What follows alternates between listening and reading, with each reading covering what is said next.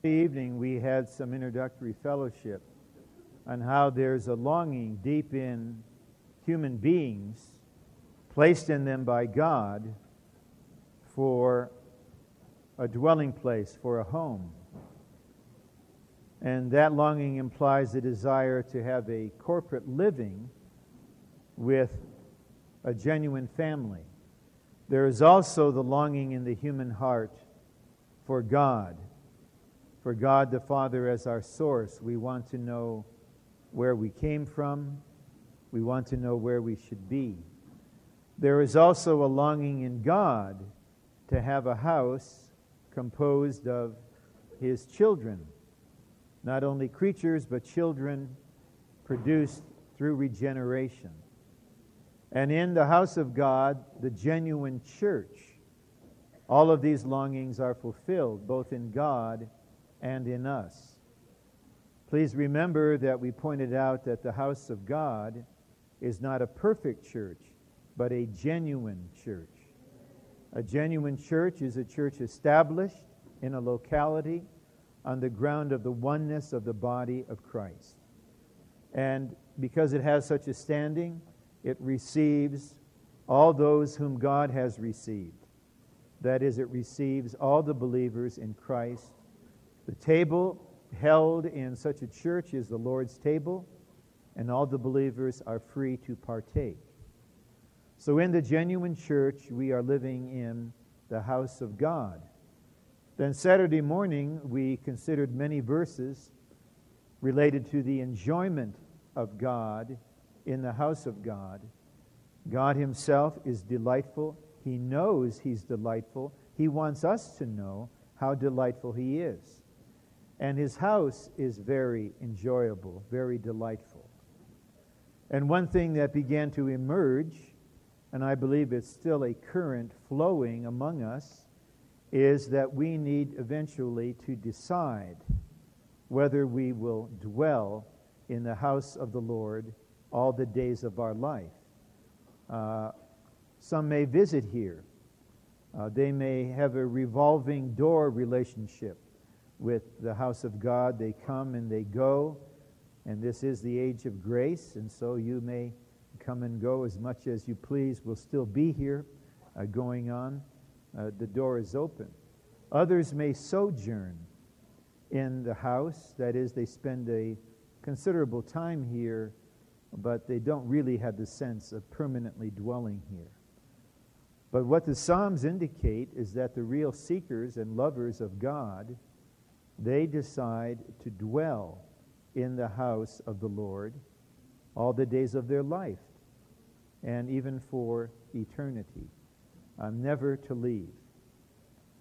Then last night we were considering from Psalm 84 the matter of loving the house of the Lord and living in it.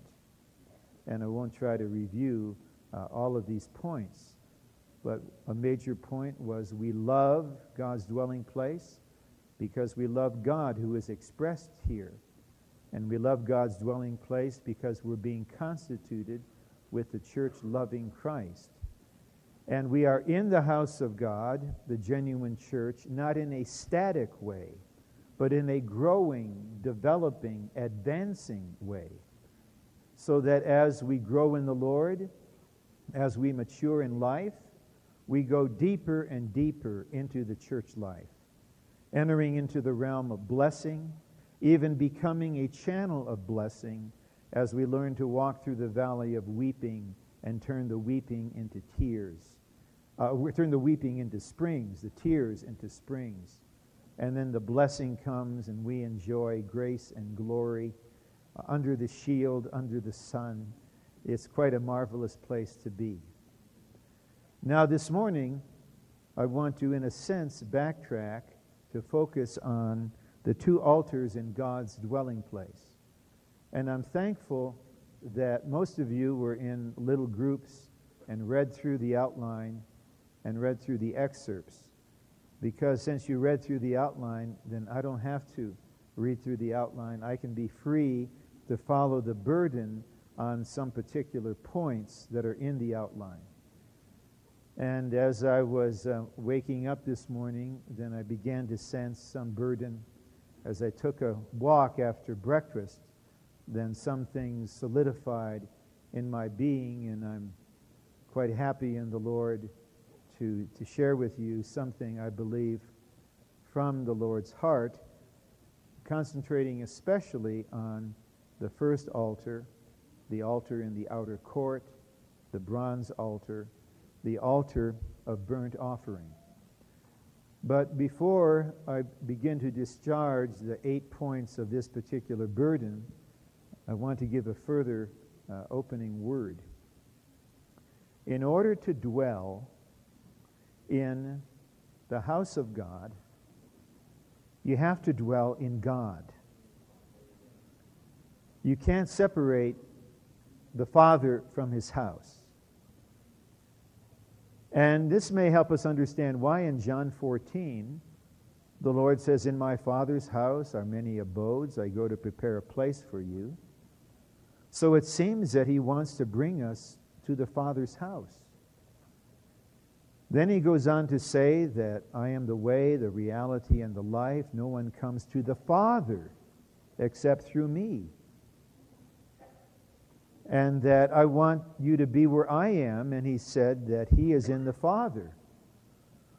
So are we going to the Father, or are we going to the Father's house? And the answer, of course, is yes. To be in the Father's house requires that we be in the Father, that we be in God. And if we are in God, then we are in the Father's house. So if in your daily living, while you're studying or working or whatever you're doing, if you are in God, you are in the Father's house, even when you're not in a meeting. So in order to enter into the house of God, we have to enter into God. On the one hand, God in Christ as the Spirit has come into us, and now He is with our spirit. And at the table, we did enjoy this indwelling triune God. But did we not also enjoy being in the Father and being in the Father's house? Wasn't that delightful? Just singing spontaneously, composing ad hoc as we go. Everything's all right. We are all at home. We are becoming love. We are full of life. Bring the children back. We are all at rest in the Father's house. This is the delight of being in God and of being in the house of God. There is, toward the back of your booklet, a diagram of the tabernacle and the outer court. And the tabernacle itself, composed of the holy place and the holy of holies, signifies, on the one hand, Christ as the incarnated God, and it also signifies the church as the enlargement of Christ to be the dwelling place of God.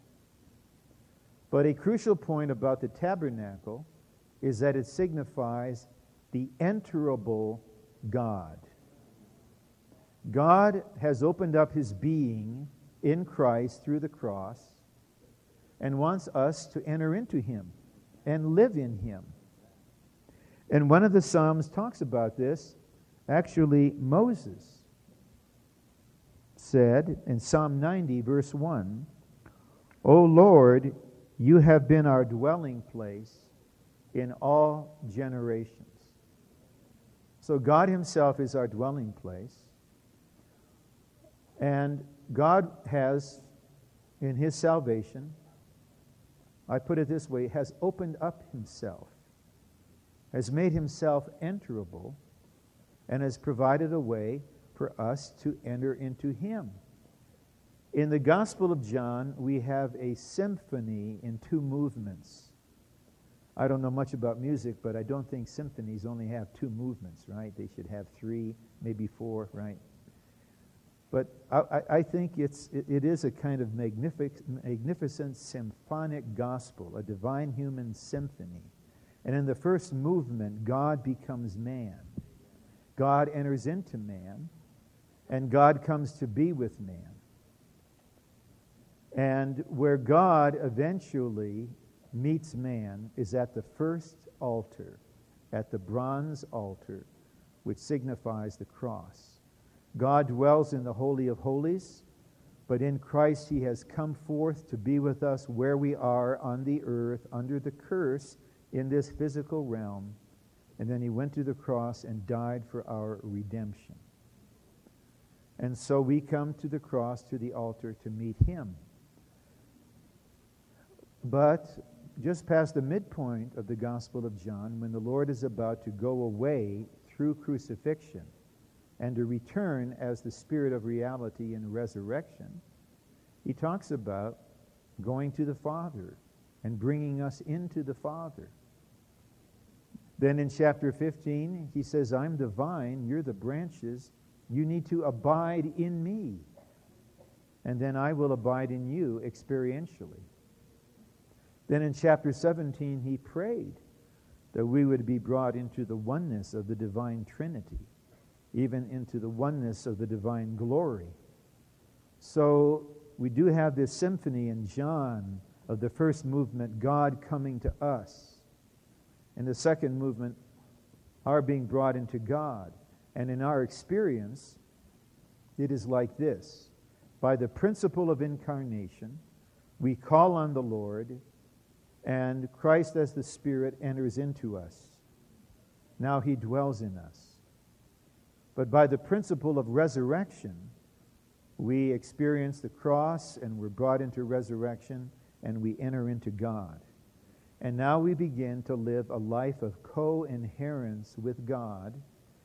And co-inherence cries out for definition for new ones. It means mutual indwelling. Where the Lord dwells in us, we are his dwelling place. We dwell in him. He is our dwelling place. And this is the goal of God's economy, to have this mutual dwelling place. So, the emphasis this morning is on how the first altar, the bronze altar, brings us into God, qualifies us to enter into God and live in God and to enjoy him and eventually to be one with the ascended Christ, typified by the golden altar, and to pray in oneness with God for the carrying out of God's economy. Now, we had just a little experience of this toward the end of the table meeting. The Lord's table meeting is not a time to pray for personal matters. It's not a time to have intercessory prayer. It's a time to remember the Lord and to worship the Father. But toward the end of the worship of the Father, the Spirit prompted a prayer which we sang. You know, bring the children back. Bring the children back to the Father's house. If we are really living in the house of the Lord, we will have much enjoyment. We will enjoy the blessing. We will enjoy the grace and the glory. The Sun of Righteousness will shine on us. We'll get healed. We'll be supplied. We'll have a shield protecting us. But there's a particular activity going on inside the Father's house, which is why the Lord Jesus said, my Father's house shall be called a house of prayer. It's a house of prayer. And when we live here, eventually we learn really to pray. To pray by just breathing in the Lord, something we can do without ceasing. But some of you, I believe, are at a point where you can begin to have some more experiences of praying prayers of intercession in oneness with God for things that matter to God. It is the prayer at the incense altar that activates every aspect of the tabernacle. God has a principle in the carrying out of his economy. That principle is, he will not work alone. He will not fulfill his will simply by making decrees. Rather, he has ordained that there must be human beings on the earth that agree with God, that are one with God, and that pray back to God his desire which he has infused into them. That's prayer. You may wonder, why do we need to pray? God knows everything. God is all-powerful. Why does he need us to ask? Well, God has ordained that he will carry out his will in the heavens.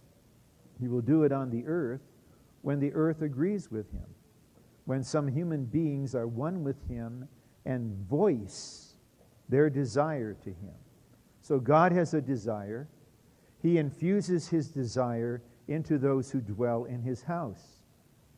Then those who dwell in his house, dwelling in love, come to the incense altar to pray, and the desire that God has put into them, they now pray back to God as their desire. When our brother Daniel, toward the end of the sharing time, one of the trainees, Daniel, he was very touched by that word, which in effect was a kind of minor point, but for him it was the major point, that the seeking God will find all of his children. He'll find all of his sheep. Well, this kind of desire needs to be in us. It's in God. But if we only care about ourselves all the time, or about our limited sphere, our family, our close friends all the time, then there is little capacity in us to feel what God feels for all kinds of people, and all kinds of church kids, and all kinds of human beings that need to be saved. But when we live in the house of the Lord and are one with him, then eventually his desire is infused into us and we pray it back, and that's what prayer is. And this is a marvelous adventure of being one with him to pray into being the desire of his heart. But extended ministry on the golden altar is for another time and another place. That the burden I have from the Lord this morning concerns the altar in the outer court, the bronze altar, the altar of burnt offering, which signifies the cross of Christ. So this is actually a message on the crucified Christ as our way into God, and therefore our way into the house of God. If we do not really know this altar and experience this altar every day, we won't have a practical way to dwell in the Father's house. Because stuff happens to us all the time. We get drawn out, we get distracted, we commit sins, we're in the flesh, we are drawn off by this worldly distraction temporarily. We're in this kind of battle zone all the time. And if we don't know how to really experience this bronze altar, we won't know how to solve our problems and how to deal with our failures, and to have the confidence to come right back into God, no matter what our situation is. Or otherwise, we'll try to come back into God without the altar, and then we'll offend the Lord and even offend the church by recklessly, carelessly exhibiting ourselves, and we can't do that. So this is most precious. It's not threatening. It's the place where God is our exceeding joy, from Psalm 43. I will go to the altar of God, to God my exceeding joy. Now, I'm still giving some preliminary points about this, but it is crucially important that you understand some basic matters concerning this altar, the cross, because this is the foundation and the base of all spiritual experience. If you don't know these things, then you don't have the ground or the base for your Christian life. And if we don't have the ground or the base, then whatever we build up will collapse eventually. You're doing well for several months, then something happens, you have a failure, everything collapses, and now you don't know what to do. I had a failure now. I sinned now. Then now what? Then the enemy comes to accuse you. And then you condemn yourself. And then, as a result, you close yourself off and isolate yourself. And then you're afraid to tell anyone about your situation because the enemy lies to you saying, well, if you open this up, people will think you're deranged, that you're the only one. And then you find out you're just like everybody else. So we have to have this first altar as the base, as the ground, as the beginning for all spiritual experiences. So I'd like to now bring forth 8 points, all related to experience, but all founded in truth concerning the bronze altar, the altar in the outer court, which typifies the cross. So we're actually talking about the experience of the crucified Christ, the experience of the cross. If you consider the diagram of the tabernacle, we can see the house of God there, typified by the tabernacle. And Christ is there as all the offerings, and he is there as the ark, the mingling of divinity and humanity. But without the cross, without the bronze altar, we cannot have Christ and we cannot have the church. You just can't have the church without the cross. You can't have Christ without the cross. The cross is the center of God's operation and his economy. He solves all problems by the cross. If our eyes are opened, we would be greatly encouraged, because whatever problem, whatever negative thing invades our life, we have God's way to deal with it. God knows we're full of problems. That's all there is in this world, is us sinners. There are no good people. There's no good material. There's just us sinners. When Christ as the Spirit came into you, he knew what he was coming into. He knew what you were. He knew what your flesh was like, what kind of disposition you have. He knows how much you love the world, how insecure you are, all kinds of things. He knows that. He's not disillusioned, but he's very good at being God and very good at being the Savior, and he knows how to transform sinners into sons of God.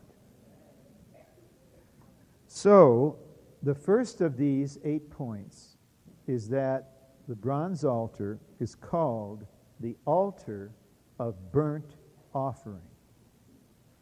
That's its name. We'll see later other offerings were presented there, but it's not called the altar of sin offering, nor is it called the altar of the trespass offering, nor the altar of the peace offering. It's called the altar of the burnt offering. Now, the burnt offering was this.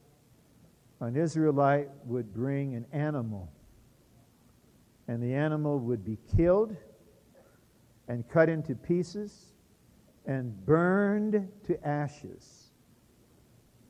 And the inward parts especially were burned, and something fragrant ascended to God. That is the burnt offering. It may sound quite frightening to you. What does this mean? This means that something is absolutely for God. A burnt offering is an offering that is not food for anybody. It is God's food. It's called God's food, the bread of God. Do you know that God is hungry? And God eats. Numbers talks about this. Where is my food? So there is a need in God for Christ, his Son, to be offered to him as the one who is absolutely for God. That's the positive side of the burnt offering. The negative side is we were created by God for God. That's just the way it is. But all human beings live a contradiction. They were created by God, for God, but instead they're for themselves and live for themselves. Everything they do. And the supreme love is for themselves. And the devil knows this. And the devil told God about Job. You touch him, he will curse you to his face, because all that a man has he will give for his life. Everything. That is why the enemy is only afraid of one kind of person. And I hope many of you in Christ would grow to be that kind of person. The enemy is afraid only of a person who does not love himself, but loves God and loves the house of God. In that kind of person, the enemy has no ground. So here we are, we're all fallen, and we're all for the self. Now, don't be disillusioned, shaken, when this light comes upon you. That is a mercy to you. Then you will not trust yourself. Then you will not rely on yourself to stay in the house of the Lord all the days of your life. You will realize there's only one person who is absolutely for God, and that person isn't you, and it's not me. It is Christ Jesus the Lord. Here was a man on the earth who said, I do not seek my own will. My teaching is not mine. I do the Father's work. I do not seek my own glory. Here is a person. His whole life, he was absolutely for God. And when he died as a sacrifice, offering himself to God for God's satisfaction. Our fundamental problem is that we're for ourselves. Because we're for ourselves, we want to live our own life, so we want to have a future, and we want to make plans, because we want to live. And we want to live our way. I wonder if in the flames of the painful side of Hades this morning, Frank Sinatra is still singing, I'll do it my way. I did it my way. Yes, Frankie, you did it your way. And now you're reaping the eternal fruit of doing it your way. I don't know if that's written on his gravestone or not. I did it my way. We like to bear the testimony, we did it God's way. How about that? But if you don't think people are for themselves, just watch how people drive. Now insurance companies are finding out they probably can't give insurance breaks to teenage girls anymore, because they're just as bad as not worse as, if not worse, as teenage boys driving. Parody. The feminists should be happy. Now there's no gender distinction, right? In insurance rates, okay? My little jibe at the feminists. And so this is our situation. And so there's several hundred of us here. I mean, how could we have any peace? How could we be together for 2 days? Everyone is for God. 4 to a room in the Motel 6. I mean, everybody's for themselves. Nobody's for God. How can we have the church? It's impossible. So there needs to be a place where this problem is solved. And the problem is solved at the altar, in the outer court. I come here every morning, okay? Because that's the beginning. And I have to confess, Lord, I've been saved all these years, but in myself, I'm not for you. I know that. And I don't expect myself to be for you. Only you are for God. Thank you, Lord, I can lay my hands on you. That means I identify myself with you. You died in my place. I was not for God. You are for God. You died in my place. Now I can live a life for God in faith by being one with you. Don't look at yourself and say, impossible. The sin is still in you. The self is still in you. But Christ is in you, and he's the burnt offering. And he can live the church life, and he can stay in the house of God all the days of his life. He did it. He was the only person who did it. And now you need to come to a place, the cross, the altar of burnt offering, and tell the Lord, I need you, Lord Jesus, as my consecration. Consecration is Christ. Consecration is not you vowing to be for God. Consecration is not you saying daring, dramatic things in a mountain retreat about how you're going to be for God and not for yourself, and whatever happens, you're for God. Consecration is your consent based on Christ as the burnt offering for God to take your life and do with it as it pleases him. Consecration is Christ. Consecration is Christ as the burnt offering. That's why when you consecrate and you take Christ as your burnt offering at the altar of burnt offering, you lose your future. Now Christ is your future. Christ is everything. But deep within, you have peace with God because you are for him in Christ. Selfish people cannot live the church life. Self is the enemy of the church life. It's not the world that's the biggest enemy. And it's not sin that's the biggest enemy, although it's terrible. It's the self. Here we are in the house of God that's for the glory of God and that's for the expression of God.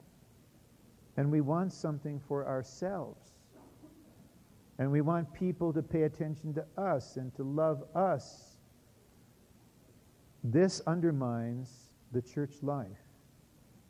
If we want to live in the house of God all the days of our life, we need to come to this altar of burnt offering and take Christ as our burnt offering and learn to live a life not for ourselves. Now, in my fallen nature, I'm a person full of self. I'm a person with a strong self, not easily subdued. But eventually I was enlightened and received mercy from the Lord. That I have this self, and hidden in the self is Satan. But how I appreciate the Son of God, the Son of Man, who is my burnt offering. I lay my hands on him, and in union with him, I testify. I am 100% absolutely for God. Every cell in my body, every breath I take, every drop of blood in my veins is for God and the house of God. But I say this with a basis. The basis is not that I, by my willpower, have made myself for God. The basis is there's a place where I can experience Christ as the burnt offering. He is absolutely for God. And it's very sweet, because when you apply Christ in this way, a fragrance goes up to God. And God is so satisfied. Here is a 21-year-old senior at UCLA who is a burnt offering. The whole world now before this one. What a future. But here there is a 21-year-old burnt offering. The issue is not whether you come to the full-time training or you don't come to the full-time training. That's up to God. The issue is, will you come to the altar of God, your exceeding joy, and experience Christ as your burnt offering? And let your life go up in smoke to God, a fragrance ascending. If you do that, then you become part of the extension of that wonderful footnote in Matthew 26 on the golden futures, the heart treasures that are all wasted on the Lord. Here at the burnt offering altar, this is where you become a waste. This is where you shock and offend your professors and your family and the world system by recklessly squandering yourself in Christ upon God for His house.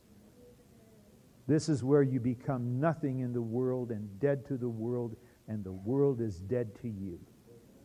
Here is where you make your choice in Christ.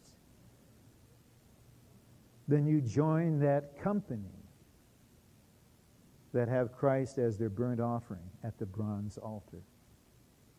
Then this becomes the base for your dwelling in the church life.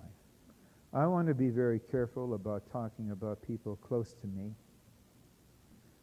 but my son isn't here, David isn't here, so I'm pretty sure he's not here, but no doubt he'll find out. You know, maybe someone has a BlackBerry. They're going to send him an email before the message is over anyway. He didn't have any thought of coming to the full-time training. He wanted to fly jets. And that's what he majored in. He wanted to fly jets. He was approved by the Navy for their flight training program. And then one day, because others prayed, he just blurts out, I'm thinking real seriously about coming to the full-time training. I said, oh, okay. Now I'm scared to death. My kiddo might be the first training dropout, you know. Oh, no. How am I going to face it? I mean, David's going to the training. Okay. But he made up his mind and he went. And in the second term of training, I got a call, a kind of panic call. See, pilots, you might have seen them at the airport. They had this thing called the flight bag. And one of the things they have in there, in addition to their radios and their stuff like that, is their flight log. And that's where you have a record of all of your flying, all of your hours. I mean, that's crucial. Well, some naughty people broke into the brother's house that was just south of Catella and stole a lot of stuff, including what they thought was this valuable black bag. And David was distraught that a lot of the things I can replace, but my log, it's missing. You know, and he had consecrated, and no doubt he consecrated his flying, because he's not flying jets, he's flying the FTTA, right? New model, right? But just, he just grieved for him. At the same time, I recognized him. God is really sovereign. I mean, this consecration is really real. Then amazingly, maybe about 2 weeks later, we get a call that his flight bag had been found at LAX with the flight logbook inside. The radio's gone. So it was taken and it was returned. I'm not boasting in my son. He's not serving because he's a Kangas. That's because of how the Lord led through the brothers. But his dream was to fly jets. His dream went up in flames on the altar of burnt offering. So will yours. You will lose your glory, and everyone who glories in you will lose their glory. Your parents who are living through you, who are living vicariously through you, who look to you to be their security, I would never suggest you don't honor them, but you don't honor them in the way that you put them above God you come to the altar of burnt offering, and you take Christ as your burnt offering, and you offer yourself in Christ as a totality. And the fire means God accepts it. And God burns it. And it goes up in smoke. And then you just have some ashes there. You know what happens to the ashes? Someone designated takes the ashes and puts them on the east side of the altar, indicating sunrise and resurrection. And eventually those ashes are resurrected to become part of God's dwelling place. Now many have made a decision to dwell here all the days of your life. We even sang our decision to the Father. Now to work out this decision, we need the altar of burnt offering with Christ as our burnt offering. Consider those who shared yesterday afternoon. Do you sense any regret? And Brother Michael Stewart, do you sense any regret? Any looking back at the medical world? Is our brother Michael plowing and looking back? He's not looking back. None of us are looking back. We forget what's behind. Then, another point about the bronze altar is that it was bronze. It was made of acacia wood, signifying the humanity of Jesus, but that was covered with bronze. And you may not know, because you may not know the Bible that well, where this bronze came from. Okay, at a certain point when Israel was in the wilderness, there was a rebellion.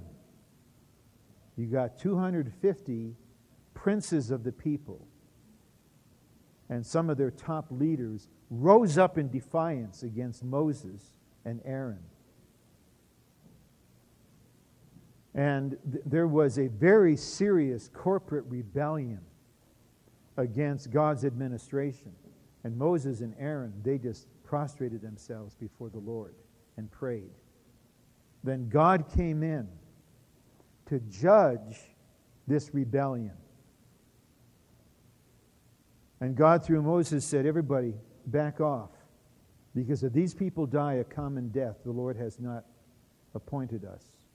And while he was still speaking, the ground opened up, and the 250, with all that belonged to them, went live into Sheol, into Hades. But the censers used for offering incense were rescued, and those censers were made of bronze. Bronze in the Bible typifies judgment. And God told Moses, take those censers and beat the bronze into plates and use those plates to cover the altar of burnt offering. That's why it's called the bronze altar. This signifies the enemy hates what I'm going to say, and your flesh won't like it. But this is a great deliverance. The bronze on the bronze altar signifies God's judgment on sin, on Satan, and on rebellion. The bronze altar is the place where we are redeemed through God's judgment that was borne by Christ. Don't fear that you're now going to be judged and annihilated. Christ died on the cross as the bronze serpent. He was made in the likeness of the flesh of sin. When he was on the cross, God condemned sin in the flesh. He was judged as if he were sin itself, as if he were the rebel itself. And when he was on the cross, fulfilling the type of the bronze serpent, God could clear up the universe by judging sin and rebellion and Satan. Eventually, the Lord will enlighten us, and this is a mercy. This is a great mercy. We will realize sin dwells in our flesh, making our flesh incurable. It can never be improved. Our soul will be transformed, but our flesh can never improve. And sin, by definition, according to 1 John, is lawlessness.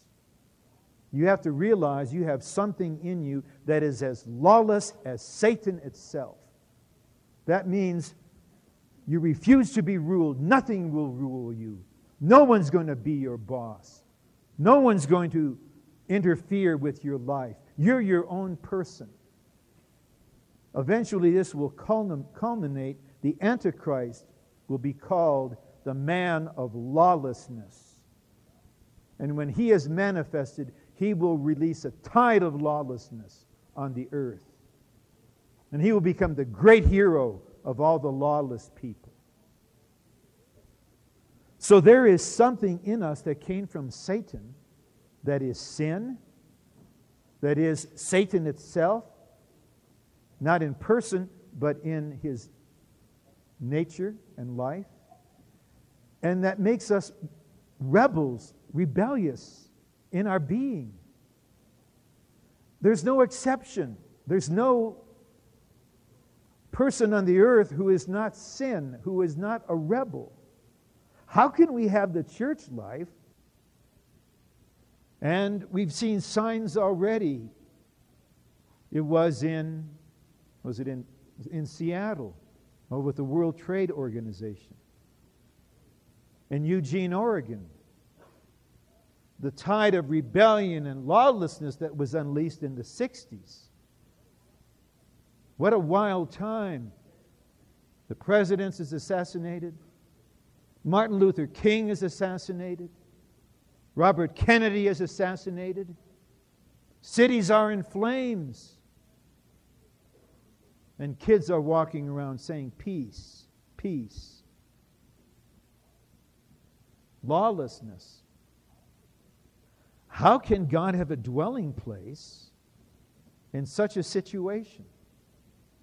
Well, just as we need Christ as our burnt offering, we need Christ as our sin offering, the one who was judged on our behalf, so that sin in the flesh, the element of rebellion, will be judged. And now every day I realize in my flesh, Lord, I'm still the same. I need you as my sin offering. But one thing that will happen eventually, it may happen during the course of your being in the full-time training, if the Lord measures that out to you. But the Lord must show you the principle of rebellion in you. He must show you the element of sin in you. And you must realize deeply you are sin, you are rebellion, you're what the Bible says, a serpent, a son of Satan. This may sound like horrible news. No, it's not horrible news. It's horrible news only for the enemy, because when we see this, he loses us. He can't hide in us anymore, and we don't spare ourselves anymore. First, we just have to praise the Lord. Lord, we praise you. You died on the cross to fulfill the type of the bronze serpent. You were made sin for us. God judged you in our place. You died as the sin offering upon that altar, which is the cross. How can I not but love you? What kind of love is this? I'm not simply a person that had a few transgressions, that did a few things I shouldn't have done, but basically I'm okay. I'm a sinner. I'm a constitution of sin. I'm a rebel. And when I was in my rebellion and in my enmity, that is when you died as the sin offering for me. Now the Spirit enlightens me and presents the crucified Christ to me in such a way, how can I not love you and admit that I need you? So we come to the bronze altar and agree with God in His judgment on the sin and rebellion and Satan in us. And now we have a way for this evil element in our being to be checked so that we can live the church life. Then point 3, at this altar of burnt offering is where we experience the effect of God's judicial redemption. God's complete salvation as a judicial aspect related to righteousness and an organic aspect related to the law. Redemption means you were lost, you have been bought, and now you belong. That's redemption. Can you remember that? You were lost, but you have been bought, and now you belong. To redeem is to repossess at a cost. I remember many, many years ago hearing this little story, and forgive me for telling you just a little simple story, but it makes the point, of a boy who made a sailboat. And he worked quite hard at it. And one day he was playing with it in a stream in the springtime, and the current carried it away. So he lost it. The little boat that was his got lost. And one day he was walking on the street at a secondhand store, and there in the window was his boat. And he couldn't go in there and say, excuse me, that's my boat. May I have it back? There's no way to do that. He had to buy it. And then when he went home, he was cradling his little boat as children do, you know, going to bed with their favorite toys or stuffed animals. And he was saying, this sailboat is twice mine. And his parents heard him. What do you mean this sailboat is twice mine? He said, it's mine because I made it. And it's mine because I bought it back. One day I was purging my library. I get in these modes sometime to purge my library and take the books to, in Texas it was half-price books, and try to get a little something for them. And so I did this, and then a few days afterwards, I'm looking for this certain book on intellectual history. Where is it? Where's the book? I can't find it. Where is it? And I realized I put it in the box. I sold it. So I went to Half-Price Books, to their flagship store there in Dallas, went to the history section. It was on the shelf. I opened it up. Ron Kangas, written in ink.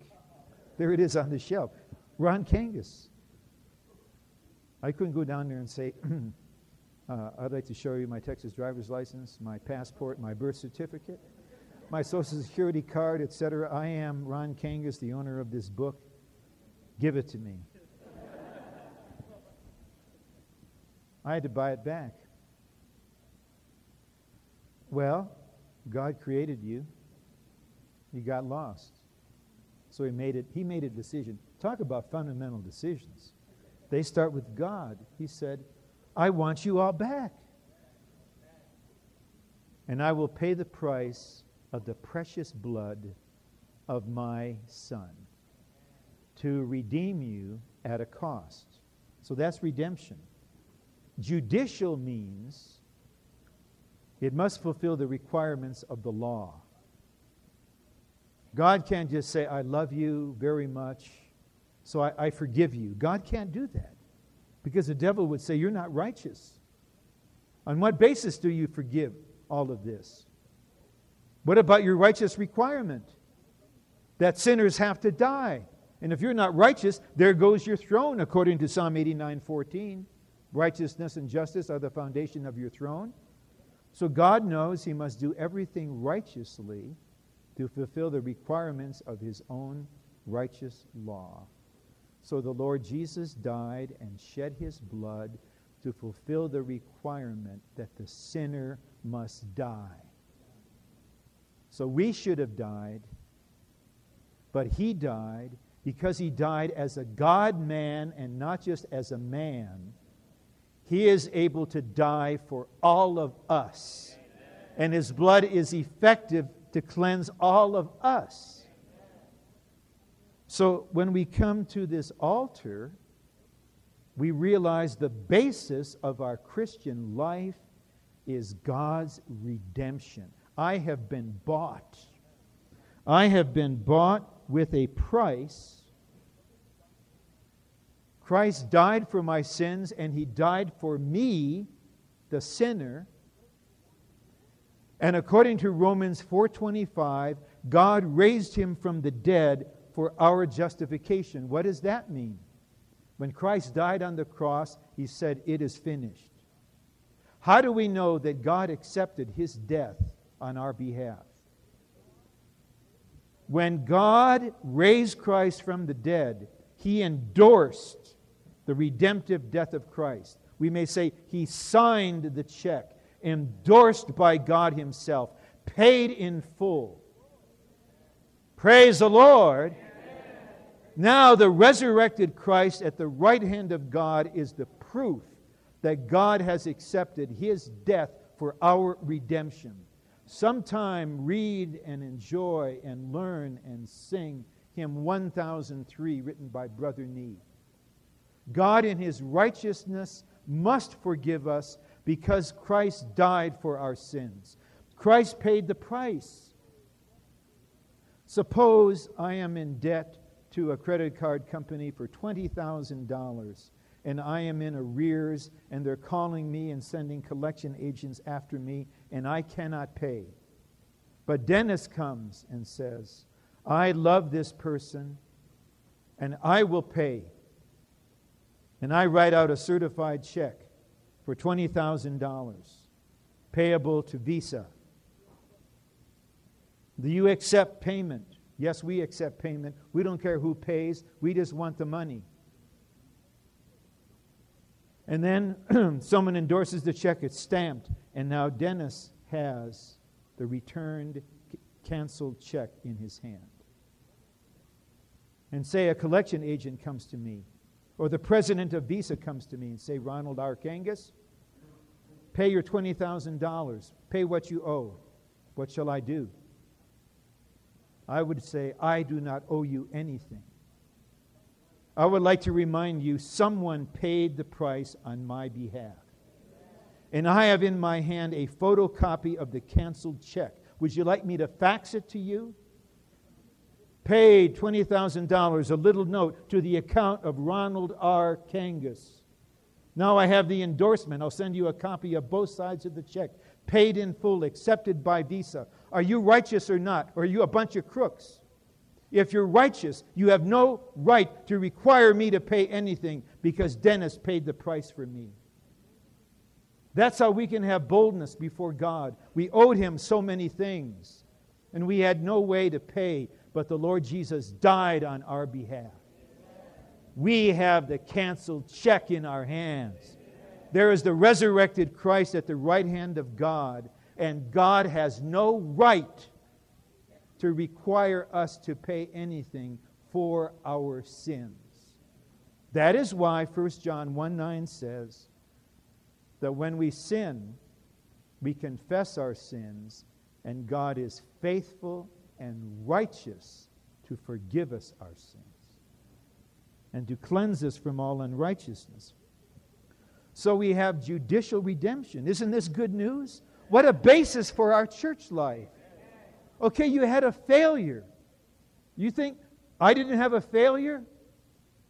I had mammoth failures before you were born. I'm not here because I'm a good guy. I'm not here because I'm a spiritual person. I'm here standing on the basis of judicial redemption, telling you good news. This altar, this cross, is the foundation of our Christian life. Okay, four on this altar, the blood of Jesus was shed. And the blood was visibly shed on that altar. It was actually covered with blood. The blood of Jesus satisfies all the requirements of God to such an extent that we can walk into the Holy of Holies and enter into the God of glory and enjoy Him face to face without any problems. That's what Hebrews 10 tells us. Having boldness to enter into the Holy of Holies by the blood of Jesus. The blood of Jesus is so powerful that when the dragon attacks us and accuses us day and night, it is so powerful that by the blood of Jesus, the Lamb, we overcome the dragon. I'll tell you a story. 1968, that night in which the Lord exposed my whole ministry as being vainglory, I woke up. I was in a room with 18 brothers. I woke up, everyone was sleeping, and I was in the personal presence of Satan. I had never known it before. He was right there accusing me. And I didn't want to wake up the brothers. I had just read the chapter on the overcomers in the glorious church, and how the overcomers overcome by the blood of the Lamb and by the word of their testimony. And the devil was there. So I got up, I walked into the shower room, and I gave a sermon to the devil. I overcome you by the blood of Jesus. Don't you dare accuse me. I reject your accusations. I am covered by the blood of the Lamb. And I conquer you by the blood of the Lamb. And now I give you the word of my testimony that the man Jesus of Nazareth destroyed you on the cross. You're defeated, Satan. You're going to the lake of fire. You're firebound. And I'm glory-bound. Hallelujah! But still, we're subjective and we have condemnation. We think that's from God. It's really from ourselves. So this same blood cleanses our conscience, purges our conscience from dead works. I love 1 John 1:7. I love to apply this verse at the altar of God. If we walk in the light as He is in the light, we have fellowship with one another, and the blood of Jesus, His Son, cleanses us from every sin. God knows how many kinds of sins are represented by the life histories of us in this room. But good news, right now, the blood of Jesus, God's Son, is cleansing us from every sin. Amen. Sin you can remember and sin you have forgotten. There is no sin that cannot be cleansed by the blood of Jesus. Isn't this worth a hallelujah? This is our way into God and the way into His house. Do you think I have some advanced way now because I've been here so long and I'm a co-worker, so-called? I got the same way you do. I wish someone told me this when I was in college, but that's my history. You get to hear the good news. The blood of Jesus satisfies God. The blood of Jesus overcomes Satan. The blood of Jesus cleanses your conscience. So you don't have to be afraid to introduce yourself to me and walk in the light after the meeting. Don't be afraid. We walk in the light together. We have fellowship with one another. And the blood is continually cleansing us. That Greek tense implies continuous action. Actually, strictly speaking, the Bible doesn't say, take the blood, apply the blood. It's not wrong. The Bible just doesn't say it. The Bible says the blood is continually cleansing you whenever you are in the light. I have no sins this morning. You have no sins this morning. They're all cleansed away. We are washed in the blood, in the soul cleansing blood of the Lamb. Yes, our garments are spotless. They are white as snow. We are washed in the blood of... Sisters, sing. We are washed. in the blood, in the soul.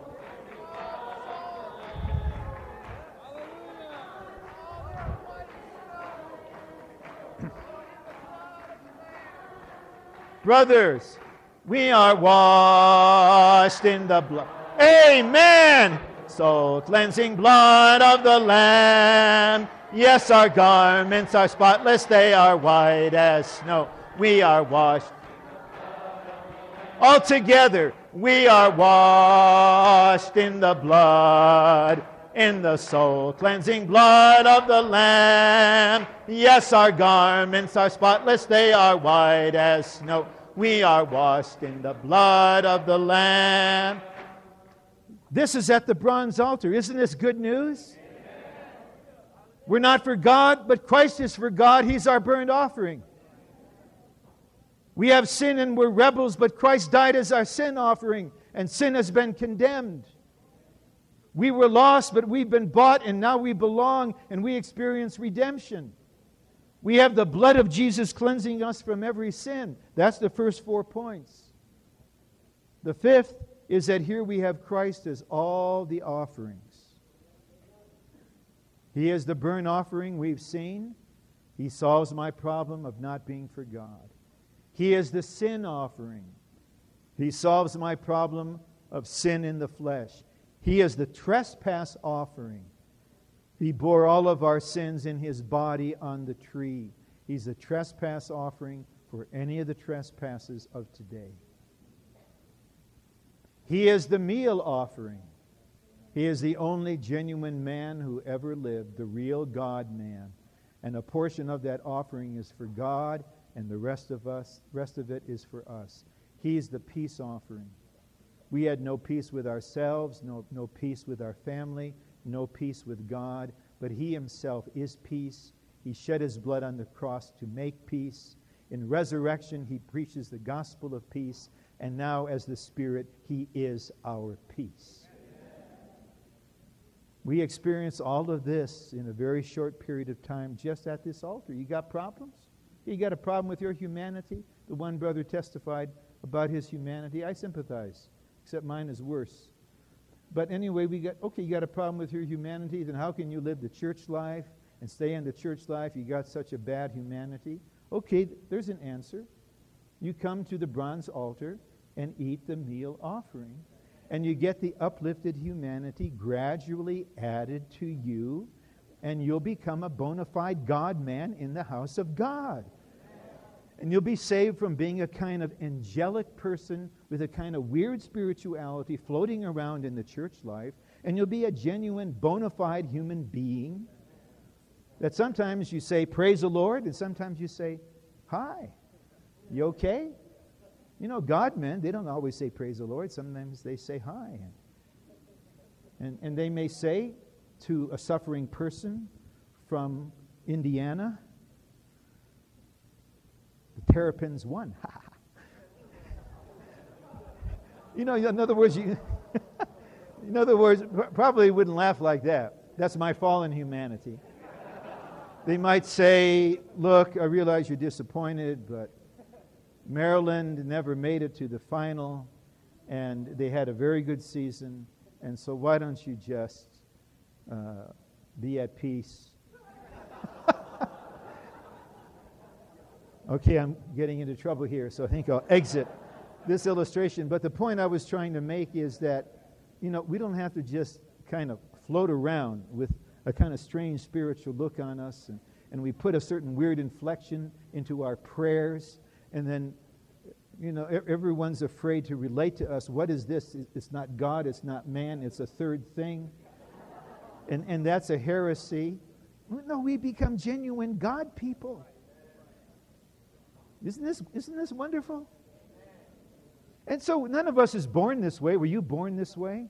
Even if you're an Eagle Scout, you're not born this way. But Jesus is this kind of person. You come to the altar, you get Him. And you get Him as peace. Eventually, you become a peacemaker. Then 6, the altar for us is a table. That's Hebrews 13:10. So the table, this was the table on which we display the bread and the wine. We should always display it. We should remove the covering before we break it. We always display, because we declare the Lord's death till He comes. The altar on which He died now becomes a table, and we come here to enjoy the very one who died for our redemption. The burnt offering is for God, but we partake of all the other offerings. There's a table right here. So we come to morning table, have breakfast at the bronze altar, feeding on Christ as the offerings. Now, two other points. Then I'll finish in maybe 7 or 8 minutes, and then there'll be a lot of time for you to share. Then after we have the sharing, we're going to allocate about 15 minutes for those that have requested to be baptized. And we will be very glad to immerse you into the triune God. Amen. And we'll put you into the death of Christ. Amen. And into the body of Christ. Amen. And into Christ Himself. Amen. So we're going to delay our lunch 15 minutes. Isn't it worthwhile to delay 15 minutes so we can immerse some of these dear ones into the process God? And through your baptism, you can apply all the effects of this bronze altar to you, that you may dwell in the Father's house all the days of your life. Now, point 7 is that it's at the bronze altar where we pay the price required by God of us for living in the Father's house. It's not cheap. I would not cheat you by telling you that there's no cost. You may ask, what does it cost? Well, eventually, everything. Then what do you get? You get the unsearchable riches of Christ. You get the process and consummated triune God. You get the reality of the body of Christ. You get millions of brothers and sisters to be the components with you of God's family. You get the meaning of life. You get your place in the Father's house. You get Christ as your nourishment. You get the Spirit as your bountiful supply. You get God's organic salvation. You get His saving life. You get the grace of God. You get the mercy of God. You get the presence of God. Actually, it's not that much of a price. Some people, they just can't get clear, they say, about the church. I just can't get this matter about the ground of the church, one city and one church. Well, I suppose some people are dense. They really can't get it. But actually, there's a reason that some are not clear. And that is because in their heart, they're not willing to pay the price to come this way. If you are a pastor of a Christian organization with 5,000 people, you have a television ministry, your name is in Who's Who, it's not convenient for you to see the truth concerning the church, because you come here, we'll say, hi, brother, we need someone to serve on children's meeting. Brother, we're wondering if you might serve with us on cleaning the restrooms in the meeting hall. Would you please come at 8 o'clock, and would you get some knee pads, because we're going to be on our knees scrubbing. Oh, you don't do physical labor. Well, we don't have any hired clergy here. We don't have any clergy here. We don't have any classes here. We're just a bunch of brothers here. This is a hard thing to take. Sometimes the brother can almost take it. Oh, but the wife. Oh, I'll be the wife of a latrine cleaner? That's not why I married you. I married you with a motive. Yes, I loved you. There was some love there, but I had a kind of expectation in marrying you that I would be the wife of someone great. You, Bill. Me, Hillary. You become great. I become great. Now you're becoming nothing, and what is that going to make me? What am I going to tell my friends when I go to my high school reunion? What's your husband doing? Well, now he has a job. He's helping the brothers lay linoleum.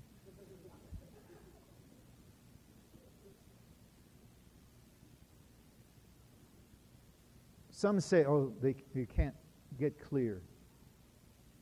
They need to hear a straight word. You're not willing to pay the price. That's why you're not clear. As soon as you become willing to pay the price, you'll be very clear. Someone came to the Lord and said, Lord, I'll follow you wherever you go. Man, I'm absolute. I'm really absolute. I'll go wherever you want. The Lord said, really?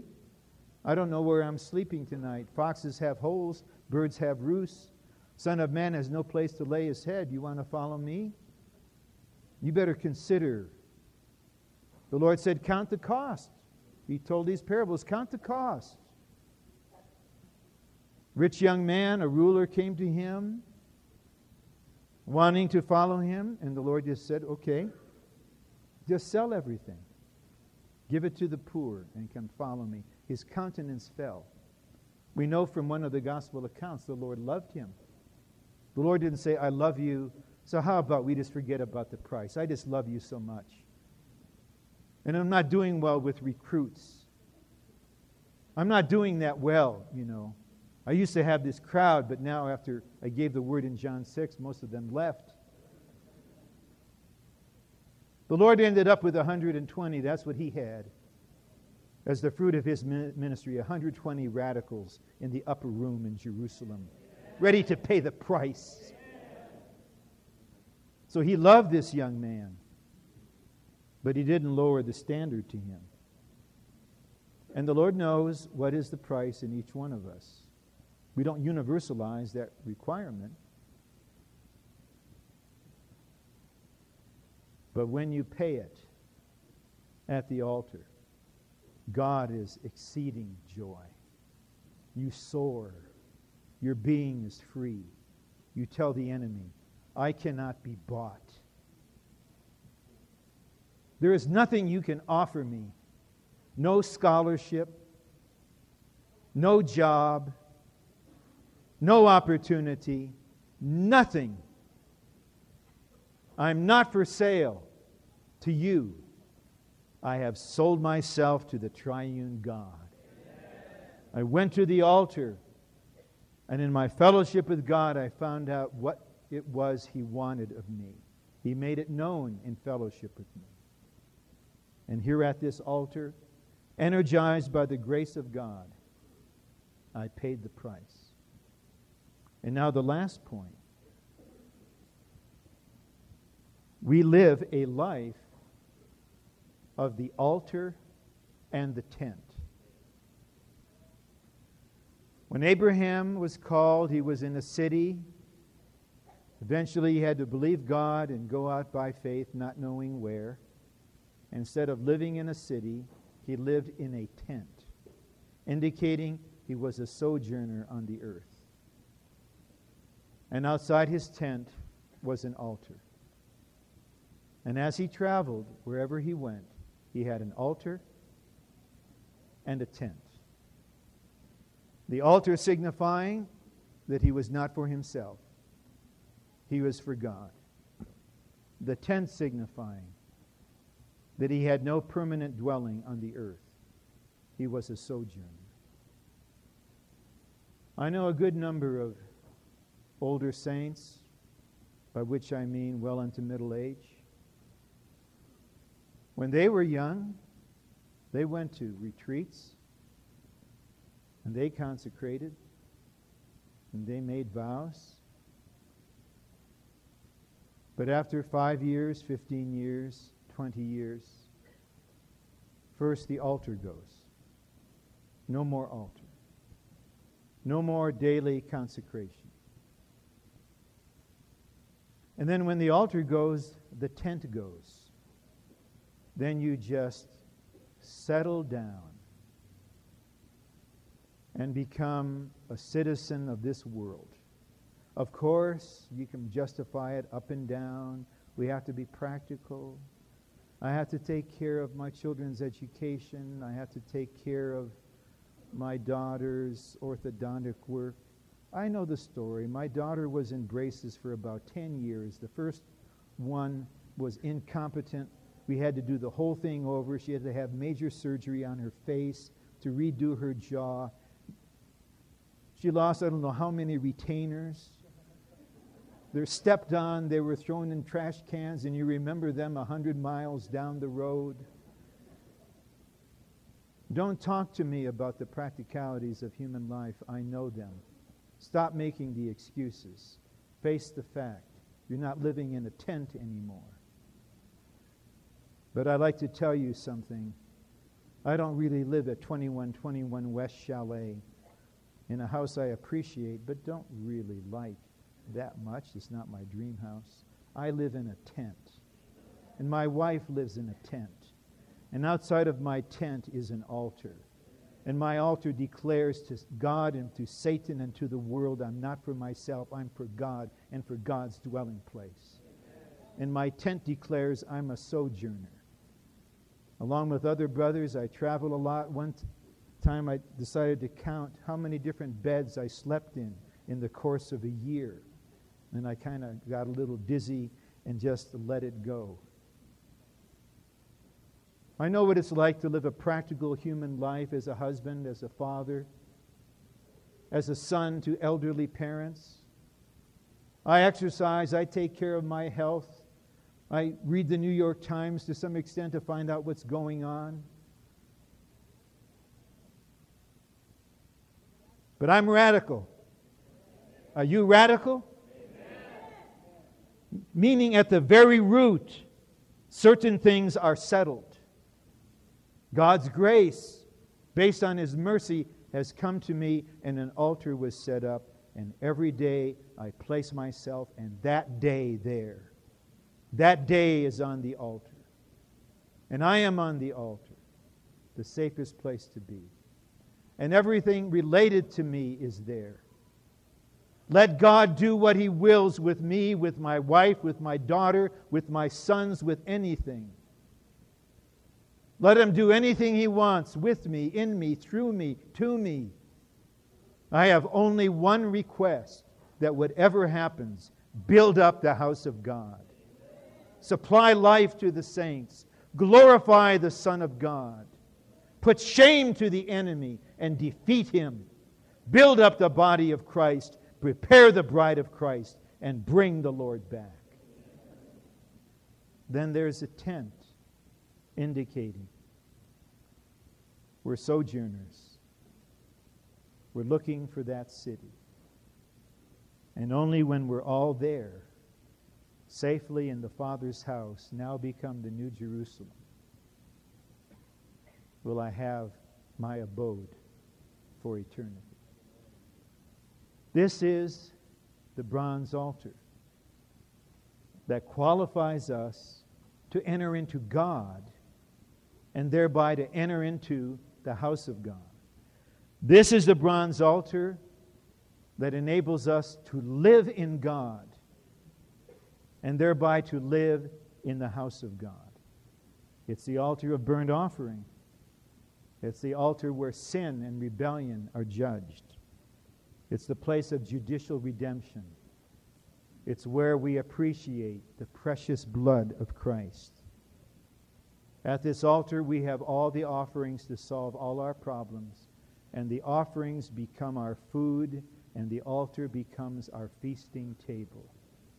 And here, having been supplied by all of the foregoing items, here we pay our vows. We pay the price. and then we move with God on the earth, day by day, spending all of our days while we're living in a tent. Only those who live in a tent can dwell in the Father's house. You make a house for yourself, and you lose the tent. You also lose the reality of the Father's house. Your name can be on the phone list. You may come to the big blending gatherings. You may still identify yourself in your heart with the Lord's recovery, but you're not in the recovery actually and practically. You're not in the recovery intrinsically and organically. You're in the recovery like people are in a denomination. You write out your offering checks and your heart is there, but your being is somewhere else. I don't care to be that kind of mediocre, lukewarm believer. I care to be boiling hot. Not by natural zeal, but by the triune God, whom I meet at the altar of God. Then all of our problems are solved, and we are qualified to enter into God and enter into His house and be one with Him to carry out His economy. We have now about 28 or 29 minutes.